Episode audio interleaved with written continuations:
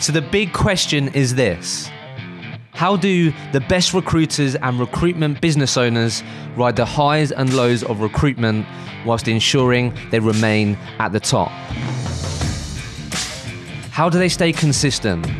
How do they manage their time? How do they cultivate the correct mindset? And what are the best recruiters and recruitment businesses doing differently? These are the questions that all recruiters want to know the answers to. This is the podcast where I have real and honest conversations with some of the most talented recruitment professionals globally to uncover all their secrets. My name's Hisham Azuz. Welcome to the Recruitment Rollercoaster Podcast. This podcast is sponsored and supported by my good friends at Hunted. Last year, Hunted helped over 300,000 recruiters all across the world. They're dedicated to improving not just the industry, but your place within it. If you want to be a better recruiter, have more resilience, see greater success in your recruitment career, or simply change jobs or country, then you need to check out hunted.com. I'd love you to check it out and let me know what you think. Welcome to the Recruitment Rollercoaster podcast. My name is Hisham Azuz. Today I am in Bristol. I'm joined by Tom White, who is the founder and owner of a business called Paratus People. And uh, they're a recruitment agency based out of Bristol, but also have offices in the Netherlands, Brussels, Amsterdam, s- sorry to be Yeah, precise. Amsterdam and the Amsterdam, uh, Brussels, and Munich and uh, you guys are a recruitment agency that specialise in the IoT sector. Correct. I did Google that before I came up today. Okay. What, and that's, Well, that's in- good, right? internet, Internet of Things. Internet of Things. Yeah. it's interesting name that. Int- I don't know. Yeah. Le- left me curious. So it's essentially anything that's connected to the internet, any device Yeah. that's connected to the internet. Yeah. That sounds like a good niche to be in in uh, today's world, Tom. Well, it's growing, Hisham. uh, uh, hopefully, it's a good niche. You know, we're in it now, so we kind of got to stick with it. yeah. Um, well, look, been looking forward to this, mate. Um, Likewise. So obviously I've got a couple of questions for you that I definitely want to ask you. Okay. With you obviously having your own recruitment business, definitely going to have a focus on your journey with your own business. So you've obviously been building and running your own recruitment business now for is it coming up to 4 years? You Yeah. think, So so we incorporated April 2016. Yeah. And probably kind of soft launched, and then really got going at the start of 2017. Cool. So where I always like to start how did uh, Tom White enter the uh, lovely world of recruitment? Let's start there, man. Well, do you know what? Probably the same as everyone else, right? Really? So I kind of fell into it. Yeah. Um, so I was actually selling phones, believe it or not. Really? Uh, yeah, but kind of. Um, How difficult is that? we did- it, was- so I wasn't doing it face to face. I was Really? doing business sales, so over the telephone. Oh, okay. Uh, so what, like selling to businesses Yeah. on like getting their phone system? and yeah, stuff? yeah, yeah. So the, Okay. God, the God's honest truth is that I uh, I relocated to Blackpool of all places. Don't ask me why, and um, ended up uh, selling corporate phone packages for a company so- called Ferguson Connections. Okay. Um, and uh, yeah, the truth of the matter is, I kind of blagged myself the job. Right? I said Really? I'd worked at Orange. I'd never worked at Orange. I said I'd worked in phone sales. Never worked in phone sales, and. Um, Kind of just took to it really well. Really? Uh, yeah, so you know, I remember going in on the first day, um, did really well, sold sold I think you know about 15, 20 phones in packages to different companies. Really? Yeah, by the end of the first Yeah, week. warm leads, mate. Went into a warm, piping hot desk. do you know what? It wasn't even warm, right? So we started. We had it used to be a banding system. called- uh, It used to be called IVR. So you used to know what users um, would uh, would be spending on their phone contracts and, and who to pick up and what companies to kind of target. And uh, yeah, by the end of the first week, won what was then a Virgin Red Letter Day. I don't know if you remember those. No. So they're kind of like corporate prizes. They used to call them red letter days, and um, yeah, did really really well. That was a com only job, uh, and was earning about a thousand pound a week. Oh, you know, just selling phones, um, Okay, which so- is crazy, and it Co- gets you a long way in Blackpool. I can assure you of that. So, sales, Mm-hmm. and then how did what, how did recruitment come about then?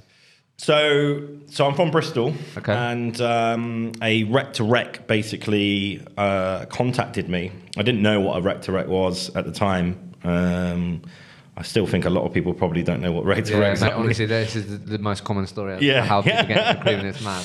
And uh, yeah, so this this chap contacted me and was telling me a story about um, someone I later met in in real life, a chap called Charlie Walker, who um, owns a company called Harmonic, about how he was earning. Big time biller. Yeah, yeah, about he was about he was earning like 120 thousand pounds a year doing recruitment and. Um, Well, I did tell you about him. Did you know? Did you did you know him, or did you say, "Oh, do you know this?" Uh, I think it was because it was Bristol. I mean, I never knew the guy. I never knew what recruitment was. I just knew that recruitment consultants were ringing me about jobs that I couldn't do. Uh, so I just kind of thought, like, this is um, Okay. this is a joke industry, right? And um, anyhow, the guy set me up for an interview at a company called Ashton Consulting um, back in February 2008. yeah. And uh, yeah, I had one interview, got the job, um, and, that ever was since it, then, then You've right? been, so you've been in a, you've been in recruitment since then. Yeah, February 2008. Yeah. How did it, how did they show you recruitment? Then was it in line with Tom? You could earn some. Uh, yeah, that f- that a grand a week in Blackpool, mate. Yeah, go Way way, more way. than- way- Ba- in what- balm cakes. at Way, different way, time. way more than that over here. Like, how did they sell it to you out of interest? Always curious. So yeah, so essentially they were basically saying that you could earn, you know, a six-figure salary, um, which we all know to be the case now in recruitment, right? But I think the problem with rec to recs, or in my view at that time, is that it's so far detached from a 23, 24-year-old. Uh, saying that you're going to earn 100,000 pounds a year is, is really pie in the sky, right? Yeah. If you'd have said that you're going to earn 40, 50,000 pounds a year, it's probably going to be more achievable. It seems so distant that you, Yeah, you makes naturally sense. don't believe what they're saying. you know? Yeah, yeah, yeah. You're just instantly skeptical. Yeah, yeah. Um, you know, and I'm um, I'm probably quite a skeptical person, right? My friends would say that, but I reckon it served me well. Um, Okay. so just to set the scene, then. So entered recruitment into two, in 2008. Yeah. Um, and then how long did you work in that agency for? So I think off the top of my head, I left um, about August 2009. Okay. So little stint there. Yeah. And then you joined another business, Yes. So I joined a company called People Source People Source. in October 2009, October 4th, I think. yeah. Really? Okay. Yeah. And then how long was you there for? Uh, nearly six years. I resigned in Wow, okay. December 2015. So seven years working for somebody else. Mm. What What were those billing days? So Yeah. just quickly as well. So now, run your own business. Are you still very much on the tools? Are you still? I was at the start. I think any. Uh, yeah, the start. Yeah. So I think, you know, traditionally speaking, you know, a lot of recruitment companies are set up because you get a good biller, right? Mm. Um, for whatever reason, either born out of frustration or of a want of doing something their own or chasing a dream, they start a company. Uh, so good billers tend to set up companies and then are very much hands on until such a time that they can build a team around them. Was you a good biller? Yeah, I was all right. yeah, I was What- okay. What, was your best year, mate? Uh, I think it was just short of a million. Really? Yeah. It's a lot of fucking. That's a big, big number. That Yeah. And yeah. you- so, and you as a contract recruiter. predominantly contract. Yeah. And have you always been in the? No. So you said IoT is like st- like what market was you in? So at the time, I was doing broadcast technology, so uh, a lot of work around set-top boxes and television, Okay. and deployment of television. And is that crossover into what you do now? Yeah, very Okay. much so. I mean, one of the reasons why Paratus works in the IoT space is that there was a lot of good people in broadcast Okay. um, who were facing a, a period of consolidation in the market, right? You know, these days people watch Netflix and a lot of the TV vendors, uh, you know, their main, um, you know, uh, goal is to have Netflix displayed on a device. Yeah. Whereas when I started in the industry, it was about the traditional set-top box that, that Ah. sat atop of a TV, and it was there was a lot of work that went into that. Yeah.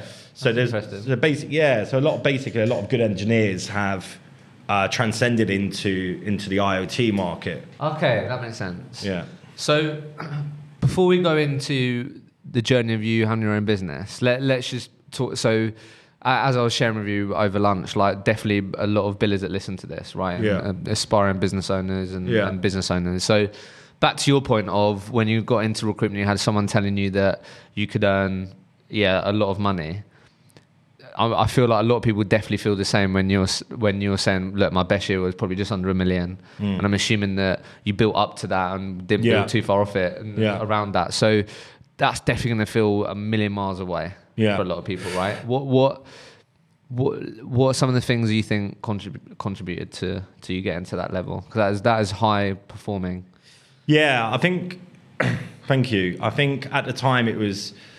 uh, 'Cause what year was that? Do you know?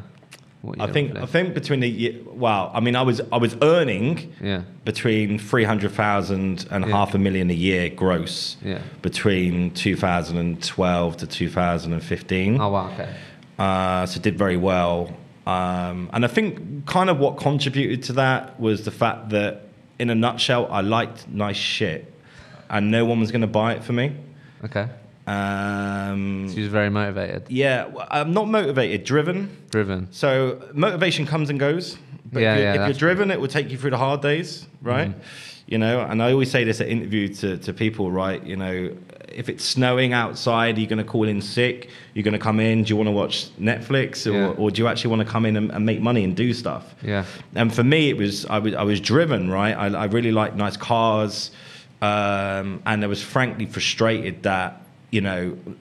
Uh, not being born into a lot of wealth. I mean, my family, you know, were very middle class, right? But I wasn't. I wasn't born into loads of money. That, in order to generate that, I had to get off my ass and go and do it myself. Where did this? So okay. How how did you cultivate that drive? Would you say? Um, I had an opportunity when I when I joined the business to essentially do what I wanted to do and to craft the market. Um, and one of the the benefits about the company at the time was I was able to come in and and focus on what I had been doing, Yeah. but have carte blanche to to to grow that how I wanted to do it Yeah. and I could see a lot of opportunity. I could see a lot of competitors in the space that were working in that market, but perhaps not doing as well as they could do, Okay. or, re- or, or or stretching it as far as it could go. Yeah. So that's So that's there's a, a big opportunity.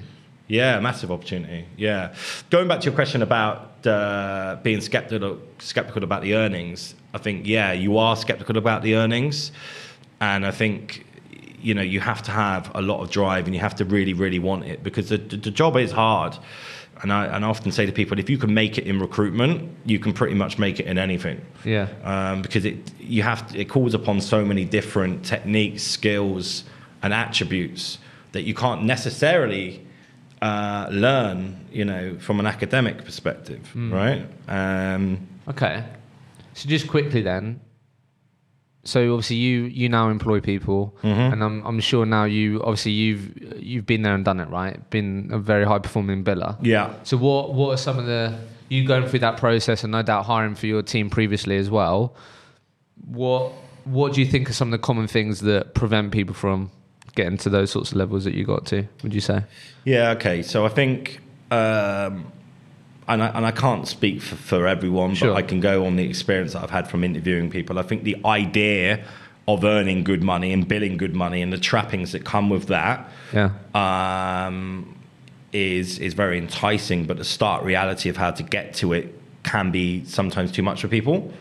Uh, in the sense that you know, recruitment as it as it was, um, and, and staffing or talent solutions, however you want to call it these days, because you know, without meaning to get sidetracked, I think recruitment's dead, but that's another topic. um, it, ta- it takes a lot of energy, it takes a lot of effort, it takes a lot of drive, and um, and I think sometimes people aren't really aware of just how much it may take over. In the same way, like a method actor would, re- would rehearse for their role and, and live and breathe that character for a period of time, you have to engulf yourself within a market to really understand it and to, to separate yourself against Yeah. other people that may be in that market. Um, and I think if you're willing to do that and, and truly take take that on board, then you will be successful. So it's sacrifices you're talking about. Uh, you could call it sacrifices. I would call it more priorities. Priorities. Yeah, I would say so, right? In line with what you, yeah, I get that. But but what you're saying is, on on the face of it, looks great, sounds great. Yeah, Tom, I'm up for uh, billing those sorts of numbers. Yeah. But when when the push comes to shove, Yeah. are you willing to put in the work? yeah, e- essentially. And that that's what you think is the I think some of the key thing. I think you know there's a there's a there's a quote by Warren Buffett right that says that uh, an idiot with a plan will always beat a genius without a plan. Um, and you know never is that more true in in recruitment or or staffing or whatever you want to call it right because ultimately you um, you have to put in the effort. You have to do the basics right. Yeah. And and this phrase this phrase is used a lot in in in, in our circles, right? Um, whenever you hit hard times or whenever you want to progress, you have to do the basics right, and you have to do the hard stuff first. Yeah. And it's easy to cut the corners. Um, and one of the reasons why you know I think the work that you're doing is great is that you you acknowledge the fact that you've got to have a digital presence. You've got to be aware of self branding and promotion of yourself as an individual. Um, to use combined with traditional phone Yeah. sales and the ability to uh, hold and articulate a, a good conversation with someone that maybe um, you know people that you would ne- would not necessarily socialize with, right? Uh, But from a business context. Um, and and to, to to extract information, to go through requirements analysis, and to find out useful um, you know intel that you can use to your advantage. Hmm. And I think those two things together is are really powerful Yeah. in this day and age. Okay. Final, like, just real practical question on that because people always ask me about it. What What did a typical Tom White day look like in those days? How did you structure your day? I think, yeah. So I think it depends. If you ask my old boss, right? So at the start, I'd work really hard. I'm not. I'm not going to lie, right? Okay. I worked really, really. So what do you mean? What What? Well, so I used to say to my old boss, and like, if he ever listens to this, he'll probably hear it. But I used to, uh, uh, I used to say like, I cannot understand how people get in at eight thirty, nine o'clock when this this this environment, this company will allow you to write your own paycheck. I, I, I could not fathom the fact that people wouldn't get in early and prioritize, not sacrifice, other things in, in their world. Hmm. So to what do, time right? did you get in? so like seven o'clock, Yeah. seven fifteen. I used to literally run to work. I used uh, I moved closer to work on purpose, Yeah. uh, to get close, uh, like to be closer to the environment. Yeah, I used yeah, to call yeah. it the money room. the, money the money room, right? Yeah, but it is the money room. You know, like you know, we're here, we're here to earn money. We're here to you know to change our to change our lives, to do something Yeah, yeah, successful, yeah, and to make okay. and, and to make a difference, right? Uh, So you got in early. yeah, I And got then, in what, early. then what did the rest of the day look So, like? so, so the first two hours of my day was absolutely manic. It was, it was frantic, right? So, you used to come in, have uh, most things automated or set up so that I would have either leads in my inbox, candidates ready to go, Yeah. everything, uh, so that I could push product out the door. okay. So I would send CVs, I would send intros, I would send business development uh, emails, messages to people Yeah. um, from 7.30 till 9.30 and then follow that up throughout the day. Yeah, okay. So the first two hours are just absolutely... Uh, like the stuff that's imminent that yeah. should should drive revenue quite quickly. Yeah, like the yeah, stuff- yeah, yeah, Okay. yeah. Seven to nine thirty. Then what? So you're doing all that before some people e- even in the office. yeah, like uh, you know, people used to turn up, right? You know, eating bacon sandwiches at like nine o'clock, and they used to look and be like, you know, you're not, you're not going to get anywhere, right? You know, what's, what's the point? But I can. uh, But, but the thing is, like, I'm, I'm slightly older now, right? I'm mid thirties. It's my thirty fifth birthday next month, and uh, I think back then I was uh, probably a little bit more bullish and uh, perhaps slightly more outspoken than I am now, if you can believe it. Um, and I guess it's, and I guess for certain people you know they, they want to be in an environment where they want to do well they want to earn 40 50 60k because you know they want a nice holidays nice car etc but they're content with that whereas for me I, I wasn't content because enough isn't and um, Yeah. So you really wanted that. yeah and I, th- and, I- and I kind of think it's like a tap right you know it's either on and it's full flowing or it's off um, to be a, a midway recruiter um, is, is actually quite difficult, you know, because it means that you actively have to stop at some point. That You do a couple of deals and you sit there and, you know, go on BBC Sport and and, and relax. for the Mm. That, rest so that of the- obviously wasn't you. no, not at all. Yeah. After nine thirty. so after nine thirty, sorry, I That's was okay. Going off a after little- nine. going After off a nine little bit. thirty. So after nine thirty, it'll be following up on everything that I did. Yeah. uh, being super proactive. Yeah. uh, calling people. Uh, Is it many many clients or was it just quite varied? so yeah, so, typically? so to be honest with you, when I when I was billing well, you know, I used to just literally ring switchboards and Really? try and get business off the back of switchboards. Um, I did it with Tesco.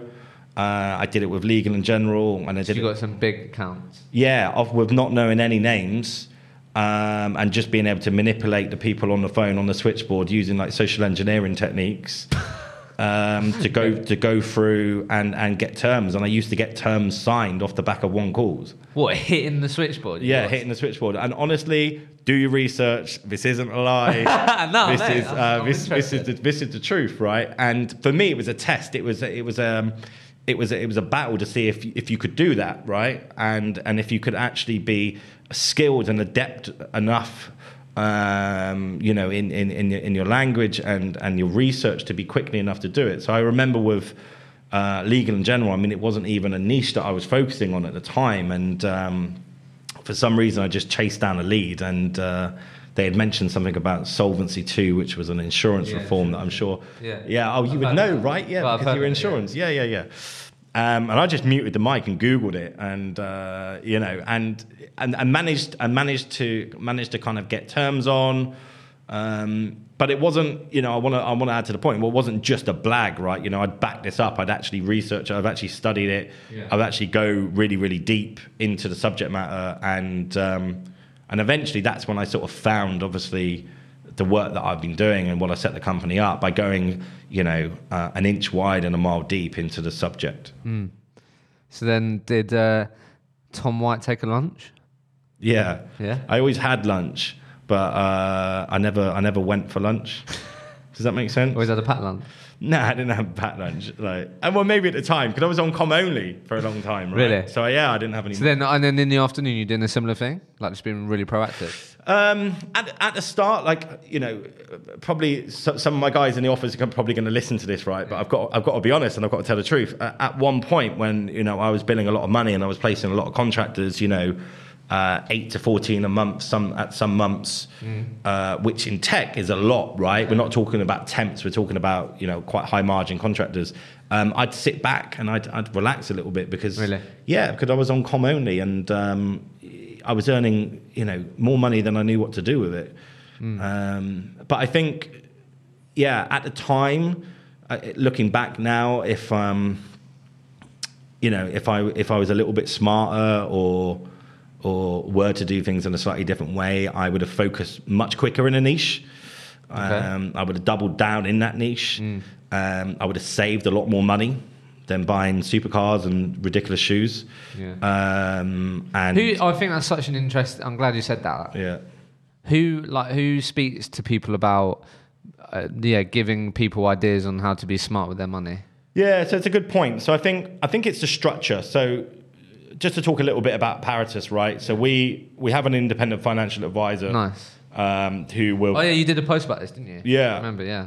So we're taught we're taught to people about where uh, what to do with their money, how to be smart with their money, make the money work for them. Yeah. I fully I fully appreciate the fact that yeah you know recruitment whilst it's a career.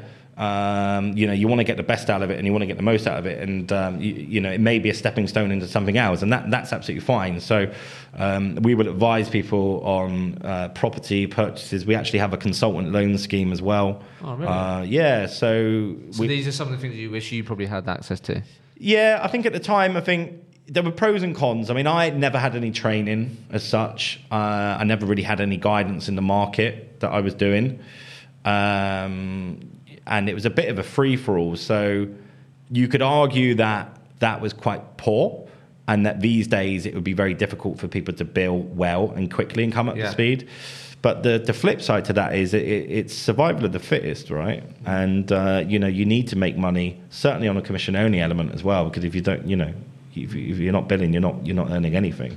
So it, se- it seems like like you just relentless. Basically, you just put in the work. Like What- you wanted what- it. You wanted yeah, it. I, bad. I wanted it. I had a lot of drive, but I think uh, quite smart about it as well. So, uh, you know, did certain things, did did work around branding, perhaps. You know, even when I knew it was branding, just Hmm. Yeah, being yeah. like cute about how to represent myself to the wider market. Hmm. Um, but you know, also I had quite a passion about what I did. So, um, you know, I, at university I actually studied towards two degrees, but one of them was in um, computing, and uh, that really helped because a lot of my friends were getting into the industry that I was recruiting for. Oh, okay. So I had a bit of an interest, I had a bit of a passion about that, and I think that really does help. Yeah.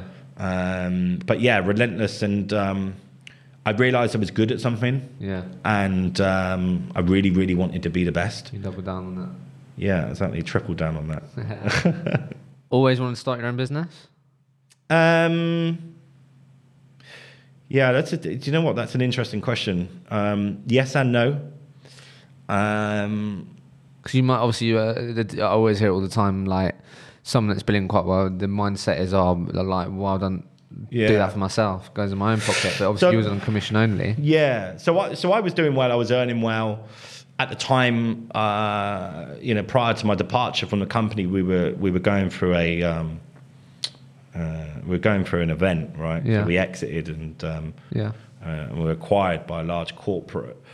And I think for me, at the time, I thought that things were going to probably change significantly, and that that feel and that effect that you could have with the MD and a good relationship might be slightly It's sep- changed, yeah. separated. Um, but I also, I also really wanted to focus on doing something f- for myself and and, cha- and chasing a dream as such, right? Um, and I think that that's really important that you you go for something because it's. Um, you get an itch, right? And the only way to cure that itch is to actually go and do it. Mm. And I didn't want to lead a what if kind of life, Yeah, yeah, yeah. you know. And it, it, when you're earning like a lot of cash, it kind of uh, earning a bit more doesn't really. Yeah, uh, you get, doesn't gets to a point, it doesn't really yeah, make a it difference. doesn't really matter. And, and, and in fact, actually, on a on a PAYE basis at, back then, you know, you, you're paying you know super high rate tax. So the deal value uh, and what you actually see is is is really marginal. And there comes a point where you actually probably couldn't bill anymore. I think when I got to like 60 out, um, I was like, well, this, it, I'm not actually that incentivized to. Didn't make to much of a it more. difference once you get to those No. sorts of levels, yeah. Yeah, yeah. Did you have a business plan? Yes. So You did. I'm quite a mercurial character. Okay. what Uh, does that mean, sorry? So my interpretation is that I uh, I'm quite I think I think about a lot of plans. I think about a lot of things. Okay. And there's a lot of things going on in my head at one time. I'm Yeah. quite, sometimes quite abstract. And, and I can go, I can go full, full forward with something at 100%, and then sometimes I might just want to kind of kick back and Yeah. reflect on a situation. So Yeah. that's quite hard to predict, right? Uh, I had a business plan in the sense that in, in my head about what I wanted to do. Yeah. I had to present it to a bank, of course, so I needed to actually put it on paper. Mate, you had all this cash, mate. Yeah, yeah, of course I had that. But the thing is, yeah, What, what, did you get a loan to start it? yeah. Uh, no, I didn't get a loan, but I got an invoice discounting facility. Okay, so, I don't know what that is. sorry. Okay, so it's uh, Oh, is that, oh, is that where, because it's contract, they pay stuff Yeah. up front and then. Yeah, they yeah, get- yeah, okay, yeah, yeah. okay. So oh, it's- yeah, that cash flow, that's that's cash flow. yeah, so it's called a CID facility. A lot of people start with like an IF facility where invoice factoring, where uh, So is that like Sonovay? yeah. So I spoke to Sonovate as most people do, but I mean it was quite expensive. Okay. So Uh, that's why you spoke to the bank. yeah, So I wasn't trying to mug you off, mate, but. No, no, no. You're right. Like it's cool. And anyway, the cost of borrowing is cheap and has been cheap for lo- for a long time. So the so the smart man wouldn't use his own money, right? He'd, Yeah. he'd borrow it at a cheaper rate and uh, and use it and make it and make it work for itself at a higher rate. Okay. So I'd probably even if I could self fund contractors, I'd probably still borrow money from the bank. Yeah, yeah, Um, but I had to put a business yeah. plan Yeah, so together to for do the bank. that. So told them- Yeah, but I kind of knew what I wanted to do. It was more about, and it was a nice uh, kind of cathartic exercise in crystallizing my thoughts, right? Yeah. Okay. So first year then, Yeah. how was that? Uh, interesting. So you went from obviously bidding Yeah. really well, Yeah. interesting. What happened? What what, what did you um, bill in the first year? Was it just you for the whole year? Yeah. So Remember what you billed in the first year? um, so it was less about billings and more around turnover and then working out NFI. Okay, so NFI first year. Well, so we did uh, just coming up to about 2 million. In the first year, Yeah, just over the first year. net On- fee income. no, no, no, Revenue, yeah, no, I no. was Turnover, gonna say. turnover, revenue. Yeah, yeah. Okay. Uh, and NFI, we're probably taking about 26%, 27% from that. Okay, and that was As a just you? GP. That was just me, yeah. Really? Yeah. Right, let's, let's fucking break that down then, son. Yeah. How how like what how? Um, What I went on found- in I that found- first year? I found a drive again, right? And was you doing this just at home or No, no, I got an office. Okay. So people can get advice, and people can get a, a lot of advice from a lot of different people. We Yeah. spoke about this over Yeah, lunch, yeah. right? But but ultimately, you know. So I remember I was speaking to my dad about this, and my dad was said, you know, you could just you've got a, you know got a really nice house in Clifton, Yeah. right? It's a nice part of Bristol, and you could just sit upstairs and and and and bill and make money in, in a spare bedroom. And I said, yeah, but for me, like I want an office. I want to be in an office. I Yeah. don't want to do this upstairs because a I have too many distractions, etc. So um, yeah, I, I rented a small office in Queen Square in Bristol, sat there uh, on my own, celebrated success on my own. how was that? that?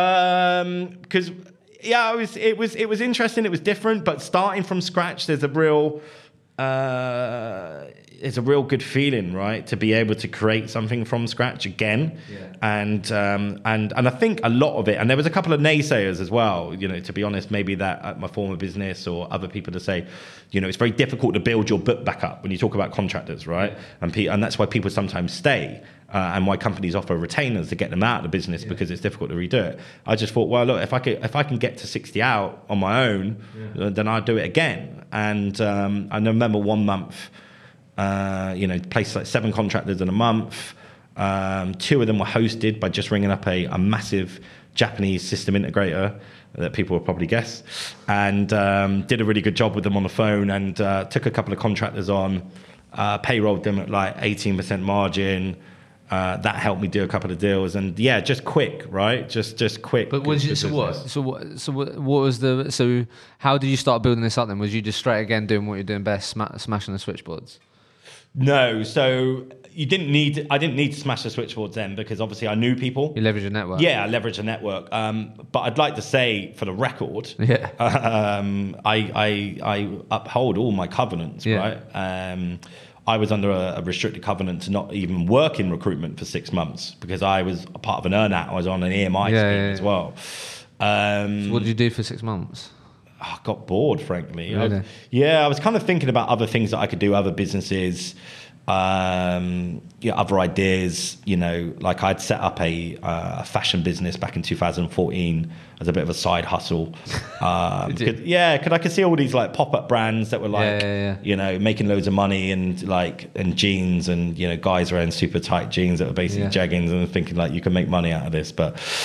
And then I kind of, I kind of thought, well, I want to, I want to focus on what I'm good at. Yeah. I want to focus on on building something for myself. So for six months, probably spent a lot of money, went on nice holidays, Yeah, okay. and um, and chilled out. But was eager to get back into it, but respected the fact that um, you know it was probably a good thing for me to take a bit of a break Mm. as well, right?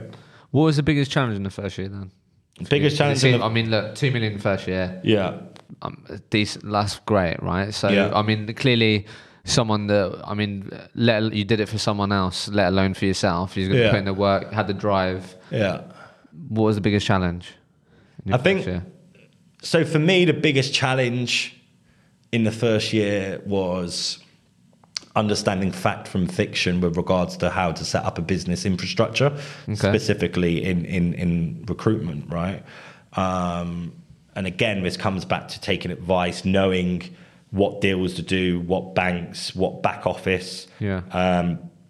you know, we set up an office in in Amsterdam pretty quickly. Uh, Really? Yeah, within like ten months, and we started dealing with Dutch lawyers and um, you know notaries and uh, you know dealing with complicated situations. what you was doing this, or you? Yeah, I was just fact finding, right? And Yeah. I, and I guess I guess that you know when I talk about recruitment, I talk about the fact that ultimately you need a computer and a phone, and I, and I love that, you know, and I love the fact that sometimes you can just be, you know, skilled enough to be able to speak to people, obtain fact from fiction, and find out this information. So I just make lots of calls and find out what was right to do, what wasn't right to do. Um, so I, I guess the infrastructure, but I also found that quite fun, right? Because it was a new challenge Yeah. to, to build the infrastructure and do things right. And as I say, we went for CID straight away rather than invoice factoring, um, which meant we, we weren't getting, um, you know, taking the mickey out of on our on our rates by companies like Sonovate and others. Okay. Um, you know, it's a competitive landscape. Um, I think for me, uh, the overarching uh, difficulty that I had at the start of the journey was was was internal recruitment, which um, which Hiring for yourself. yeah, and it's always ironic when you speak to customers because uh, they kind of uh, they kind of think that you should be really good at it, but equally, we're good at finding the people that we find in our marketplace, but not necessarily the people for us. Yeah. So I think yeah, we made some hires, made some mistakes. Well, in the first year, you h- tried to hire people. Yeah, yeah, Okay. pretty quickly. Really? Yeah, and I think So did you always want it to be bigger than just you then? oh, 100%. Yeah. Like yeah, I didn't want to be a lifestyle If you business. knew that from day one. Yeah, absolutely. You know, the plan was to to grow Uh, or the plan is to, is to grow, have an event, uh, and probably um, form part of a larger organisation. Yeah. Which is why we're so niche in what we do. We don't want to just be a generalist technology company where there's so many of, and it's just like, where, where's your USP? What are- what are you doing differently to everyone else? So um, So the biggest challenge was one. Well, it was a new challenge was building the infrastructure, Yeah. getting all the tools and things in place to help you scale. Then, because Yeah. you clearly wanted to scale, Yeah. And then it was actually hiring for yourself. yeah, All right, quick one then to ra- to just to wrap up that first year. yeah, Knowing what you know now, yeah, starting a recruitment business tomorrow, yeah. what tools should I definitely be looking at to invest in? So you said that because obviously like I don't get don't fully understand the contract world. So the, Yeah. the Sonovay and the other comparison that Yeah. So- so yeah. So what are the so- tools I should definitely be looking at or look at investing in? Okay, so I mean, it depends. So I'm quite contract heavy. Yeah. Even though I've done permanent, um, I think ultimately start off real light. Yeah. You don't get sold the dream that you need super fancy websites, etc. Yeah. Um, you know, WordPress is super stable these days. It's Yeah. secure. Uh, you can get a WordPress site up for five hundred pounds if you wanted to. Um, I'd arrange a good deal with a bank. Yeah. Um, so what's the just pros and cons of that, just for people listening? for The what the way that you sh- got it, so you, the way that you dealt with the bank over, Yeah. Like we're just using Sonovay because they're a big brand, but Yeah, like the yeah. factoring company and the So I, I'd, I'd get a good broker. Okay. So there's a couple of well-known brokers out there that I know personally. Uh, they're incentivized to get you the best deal possible. They make you know a commission fee, probably about a couple of thousand, if they get you a, an agreement Yeah. and a debenture over the business in order to do contract recruitment. Okay. Uh, and I would make sure that you're getting the most competitive deal possible. It's super competitive right now. Yeah. Uh, or has been for some time. You know, there's talk of the the cost potentially rising because of obviously fluctuations in. Well, not fluctuations because of Brexit, perhaps Yeah. right? Um, Okay. Yeah, I'd get a good deal with a bank, and I'd start off small, right? I mean, You um, you spoke to Matt Collingwood, I think, didn't Yeah. you, at one point, and Yeah. um, the line about headcount is vanity and Mm. bottom line is sanity is so apt because. Um, you know, the first question that everyone asks you is, "Oh, how big are you now?" Yeah, well, you've yeah. got quite a few Oh, people everyone now. that says that. Yeah, and it and it and it and, it, and it's uh, you know it's the wrong question. The right question should be like, you know, what's the NFI? Yeah. you know, how uh, is everyone billing? You know, um, Yeah. what people are up to speed with, you know, not how many people you are. Could- You could have 20 people, but four of them could be billing. It could be like Yeah. Pareto's law of 80 20, which Yeah. normally is the case. yeah, okay. Second year then, Yeah. how's that? So, second year was interesting because uh, we moved from our small kind of four man office to a 10 man office. Okay, Um, started recruiting, yeah, bought in an ops manager early. Okay. really? Yeah. Why'd you do that? Uh, good question.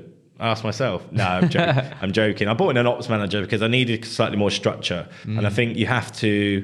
Uh, you have to think about your strengths and weaknesses. Um, so I knew I was good at bit building, uh, you know, a business, sales, and what have you.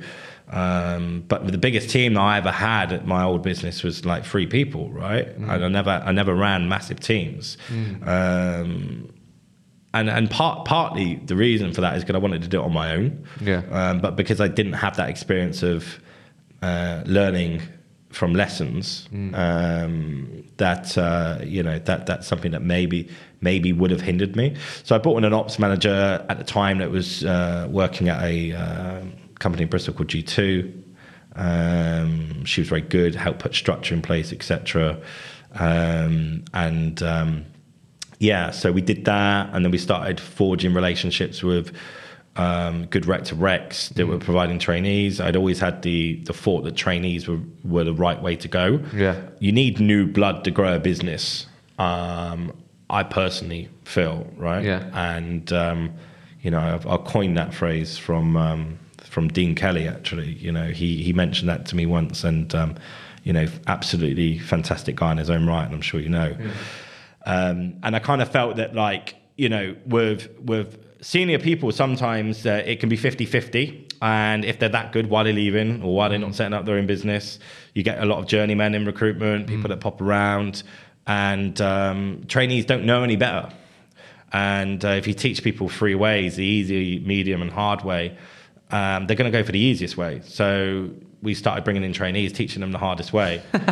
um, but but also, uh, when I say the hardest, right, it's not just the hardest because it's the No, I know hardest. what you mean, it- yeah, yeah. It's the best way, right? Yeah. So you know, selling selling candidates to jobs with no interviews, immediate starts, trial starts, Yeah. clever stuff. Um, so that was year two, and we had So end of year two, what did you get up- up to? And we'll, I'll, I'll ask you what, what, did it, what how did that im- impact the revenue and stuff? But so what- around the two year mark, what was you? How many people did you have working for you roughly? Yeah, so it, there, was, there was a fair amount of attrition because we had bought people on, and I think, I like the honesty.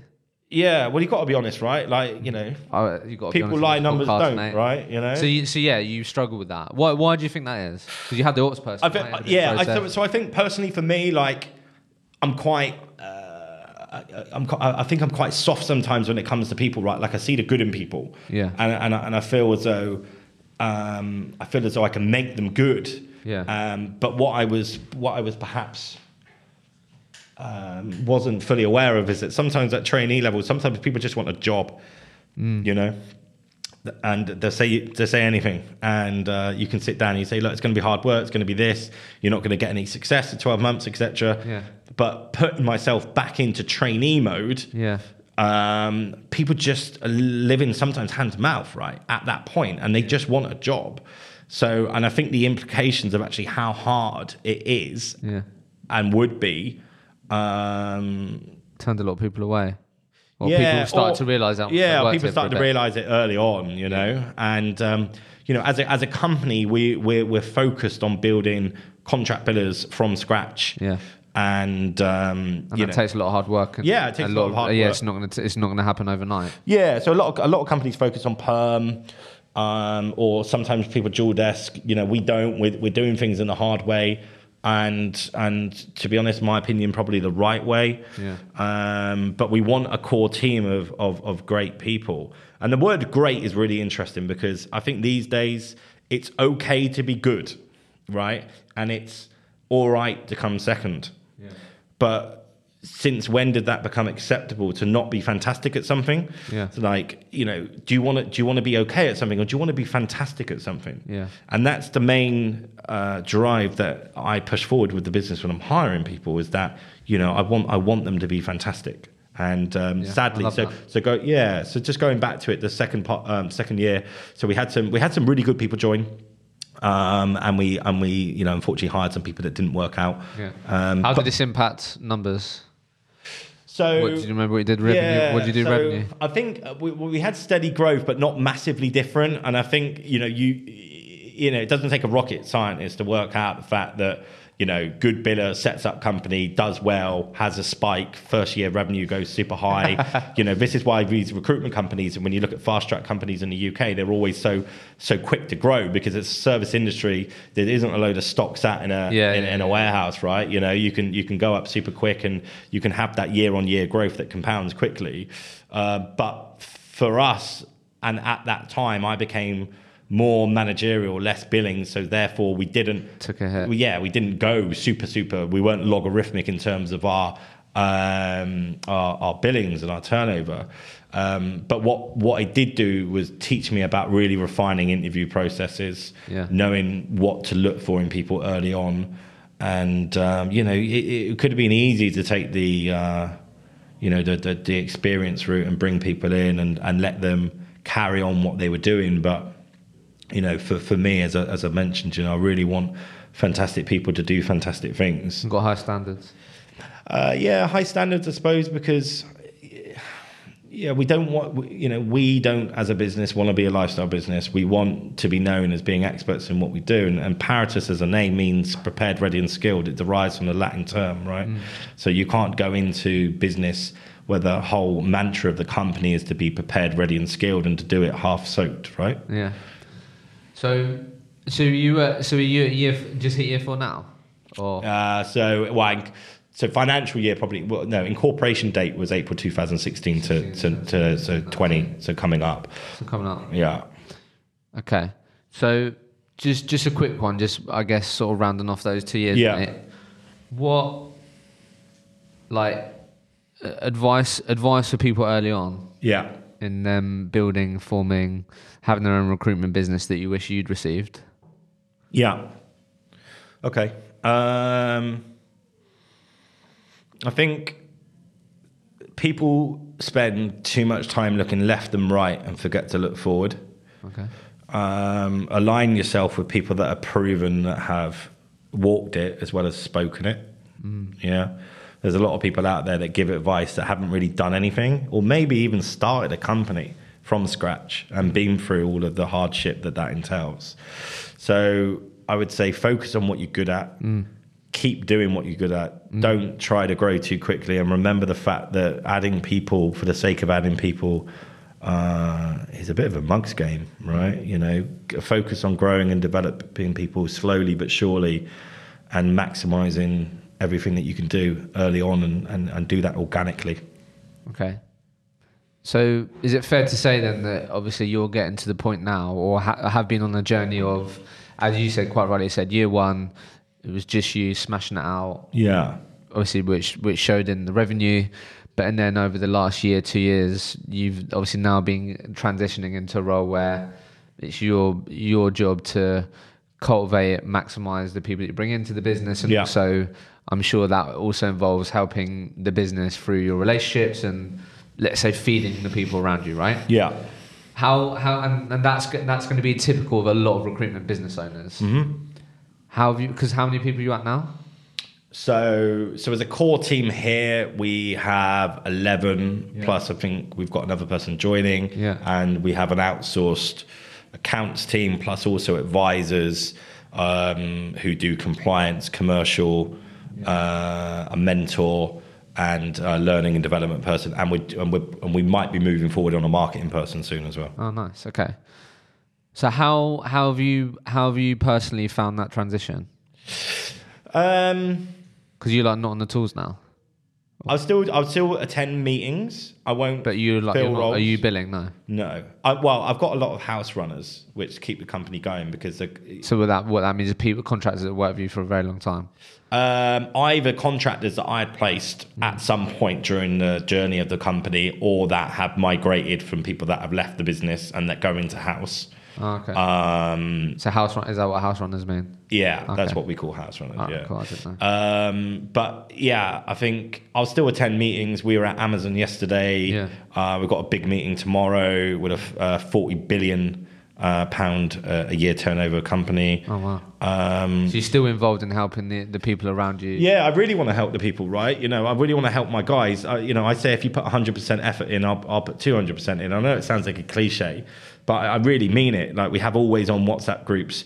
You know, um, I live 15 minutes from the office. If people want to come in and talk about something, I'm there. I, I, I can afford to do that right now. I don't. I don't have children. You know, I'm a single guy, and um, I wouldn't e- want anyone ever saying that uh, they didn't get enough support from us. Yeah. Um, because that's, you know, that that would be that would be my nightmare, right? And, and nothing that I would want to, uh, I would want someone to feel. So put a lot of effort into that training, development. Um, you know, we're um, as I mentioned over lunch as well. We're interviewing. Well, we're not interviewing. We're, we're potentially going to have a a learning and development person join us a couple of days uh, a month. That was very senior uh, at S3, and uh, yeah, pouring a lot of money into that, and and to people in general. Just really, yeah, offering. Okay, so how so how have, what are some of the key things that you think you've done in this business and grown this business that you've done that has enabled your your people out there to to be, yeah get get to the standards or uh, continue performing at the standards you want them to like how have you got how do you think you've got the best out of your people Um, so I think there's a fine line between being someone's mate and being someone's boss, yeah um, and I think that you always have to walk that line carefully. especially in the size that you're at as well Yeah, yeah, and it's So I and would it- say my yeah I- my old boss, which is similar size, tw- Yeah. there's twelve of us. Yeah, it's like you d- you would v- I view him as a bit of I view him as a mentor really, but I get I get that. Yeah. especially when you're a smaller business, right? Yeah, I think I think you have to. Yeah, so so to answer that question, so I think you have to be seen as a fairly aspirational figure. Of course, Yeah. you know people want to look up to someone. Lead them by the front. Yeah, yeah, exactly. You know, being there in the trenches with your team. Um, and I think, you know, for me, it's sitting with people, it's jumping in on calls, listening on calls, uh, being able to help, being always on, um, and, and, and, and treading that thin line as well between um, putting people in the deep end and seeing if they can swim, right? Um, but also being able to give them some support when they need it. Um, because you don't want to be too over the top because it becomes arbitrary that the advice that you're given is that people will wait for you to come and sort it. Yeah, for that's what I was them. going to say. Yeah, Yeah, You so Oh. can you- become a bit of a comfort blanket.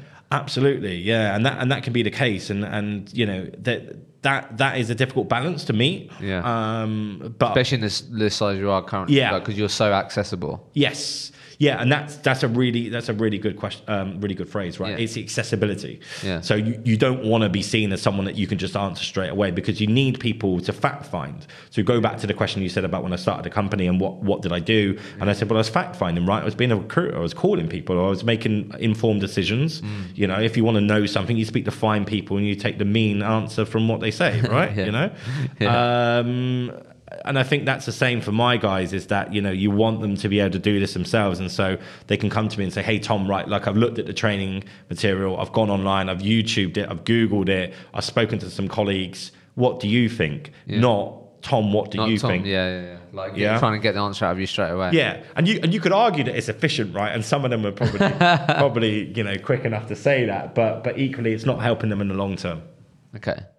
So you, you and then how how's the j- how's the journey been for you personally? Like on like you started this business on your own, right? Yeah, I've spoken to a lot of people that who um, started their business on their own, and, and advice to people would be b- like really consider doing it with another person. Mm-hmm.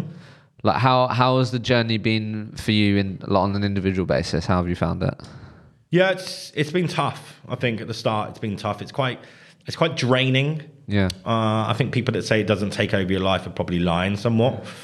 Um, I purposely started on my own because I've seen many companies that have set up with two founders Yeah. who have ultimately fallen out. yeah, Um, also, for me, starting a business and owning 50% of it didn't really make sense um, from where I was as an individual in terms of the, the return I the was com- getting. yeah the commission structure you had. And stuff. Yeah. So because I was on, uh, you know, a, a a high commission structure in the past, um, you know, it didn't really make sense. Yeah, that to makes do that makes sense. I get that. Yeah. but like, how have you found navigating this journey on your own? Because that, that's definitely a challenge, right? yeah, it's a challenge. I think you have to be really clued up about how you spend your time, with what, with who, and regimental and and thick skinned. Right? There's there, you know there's there's nights where.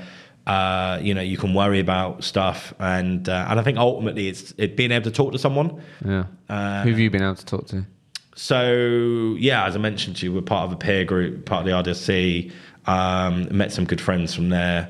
Being able to talk to people about similar issues. Um, How no, much has that helped? it helped quite a lot, to be honest with you. And I'm I'm pretty I'm pretty open about that. I'm an open type of guy, right?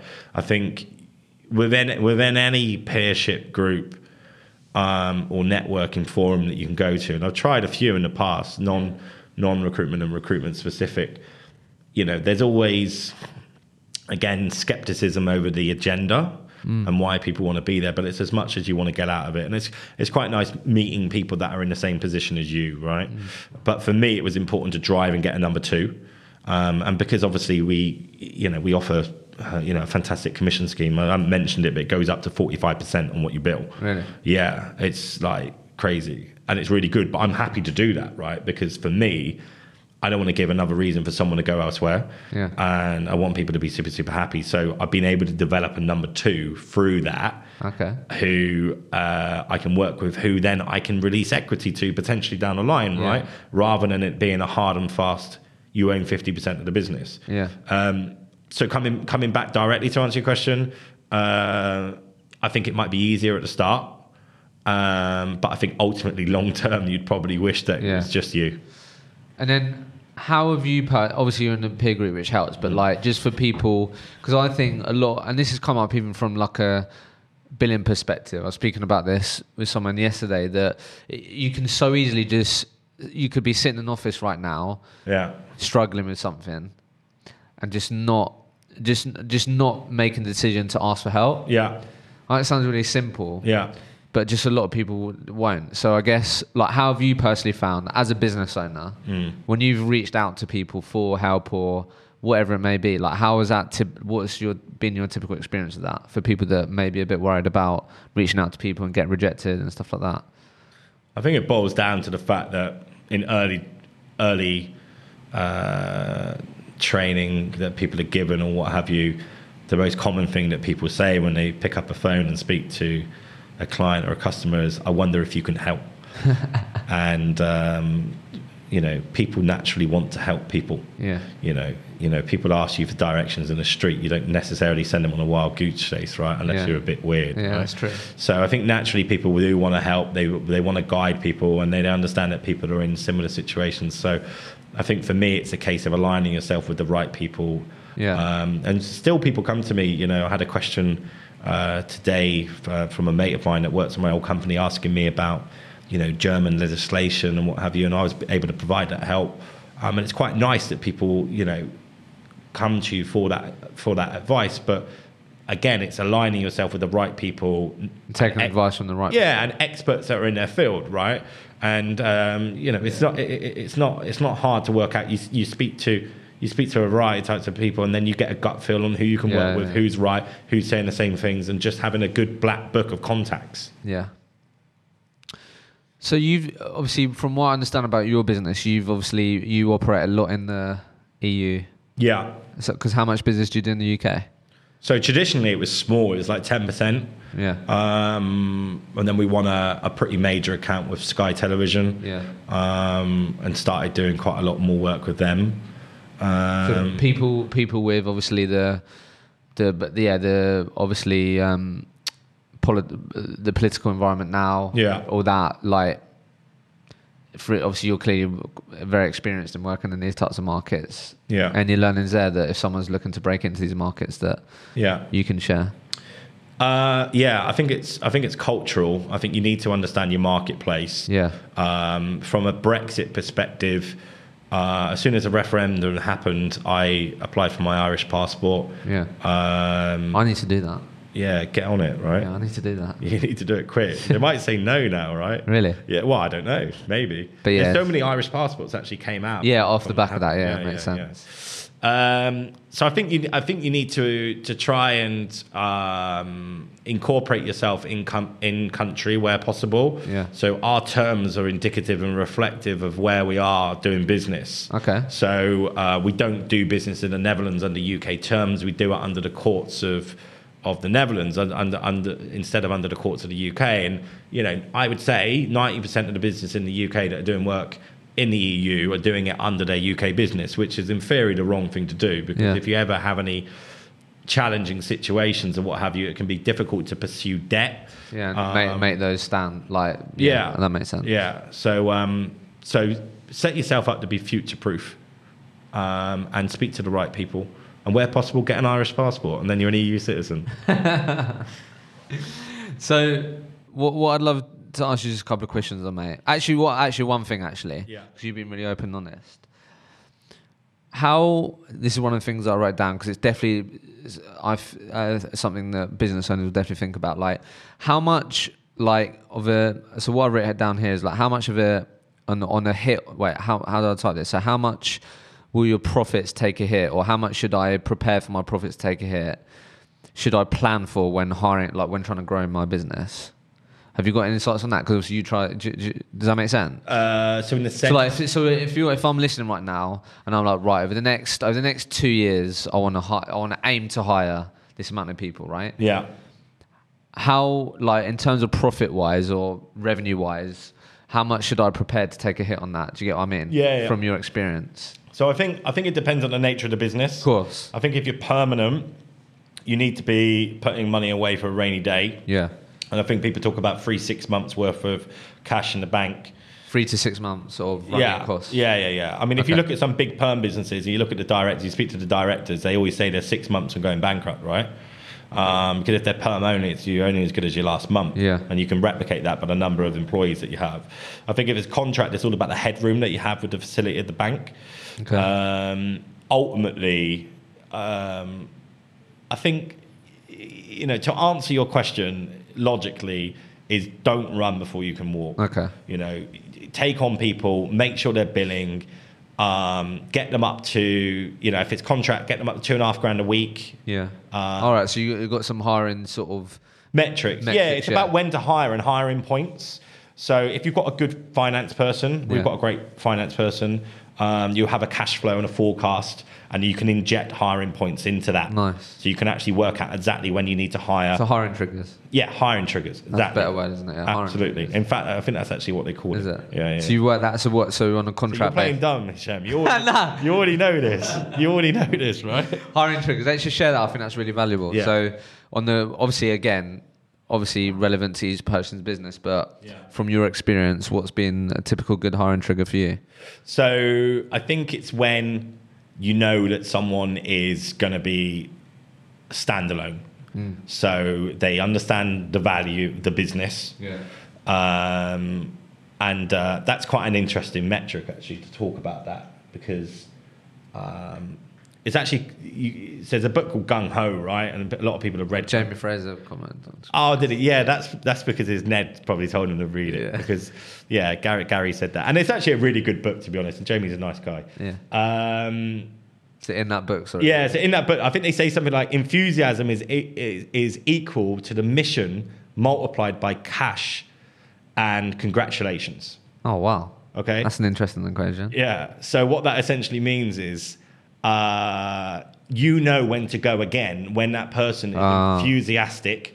And uh, you know, for want of a better phrase, if you cut them, they would bleed the company, right? Okay, I got it, yeah. And uh, and I think once you got to that point, and you know that they're billing, That's a hiring trigger. that's a hiring trigger, and and you could probably do it a little bit earlier, right? I mean, you don't have to But necessarily. you've got a good eye. Yeah, you should have a good. You should idea have a for good that, eye. Yeah. And I think you know, and, and I think in a Yeah. smaller business, you should know. And, and I think perhaps, um, you know, your, your hiring triggers should come from your team leads in the future, I would say, once they uh, can predict when people are going to start doing well. yeah, nice. Um, in order to go again, because you want to go again, you want Yeah. to go again. And then you you want to- said getting your getting your your recruits up to like two and a half k a week. yeah, is a good so that, sort co- of so that roundabout. covers desk costs, right? yeah, So desk costs can range from you know three three k up to I've seen desk costs at above ten grand, fifteen grand even, right? Yeah.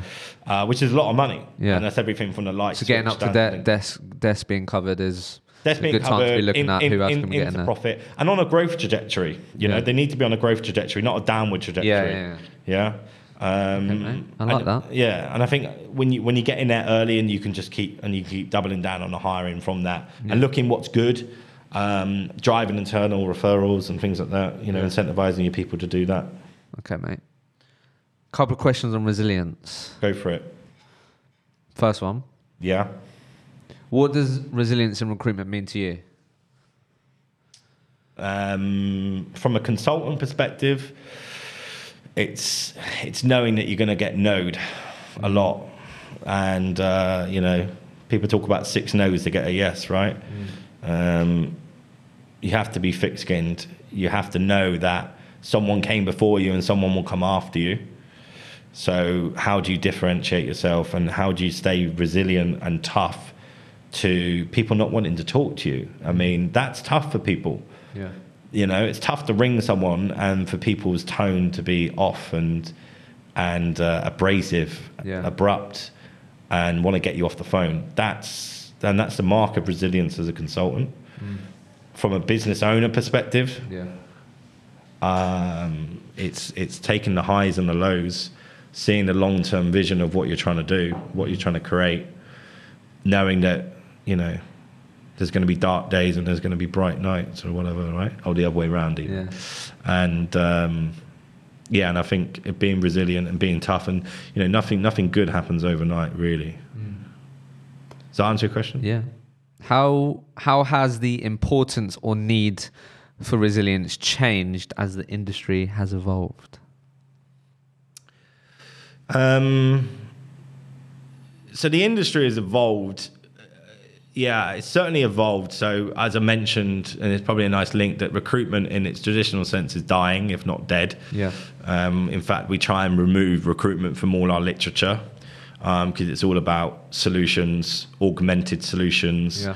Um, embedding your talent on site, outsource in house approaches, talent acquisition as a service, um, loads of different ways in which you can wrap things up in bundles and productization. Yeah. And there's some people doing some super smart things around it, right? And um, the, the resilient side of that is that the fact that you need to uh, you know you need to be up to speed with the changes and you need to be resilient to know that the old methods uh, maybe changing and maybe dying, um, and of course saturation. Right? It's there's big. I mean, I don't know the official stats, but it's something about forty-one thousand. There's a lot. Yeah, there's a lot. I quite like that. A lot of people don't like it. A lot of people think, oh, no, crikey. But I think you know, there's a lot of bad companies out there, Yeah. and you need you need bad companies to make co- good companies look good. Okay. What can people do themselves to instill more resilience in themselves or their teams? Um, so to instill resilience, I think goes back down to basics. Yeah. So, in a team, um, or a team lead or a business owner, depending on the size of the business. So for me, Yeah. I would go back down to why someone joined Yeah. and go back through the job spec and go back through actually the attributes that we were looking for the power of communication, the power of influence, um, and saying, Are you showing these traits? Are, you, are you still doing these things? And, um, and to reinforce the fact that you know people agreed to do this Yeah. and that they knew it was going to be tough and to go back to basics with training with what Yeah. they're doing and to instill the fact that you know it's uh your show is called a recruitment roller coaster right Yeah.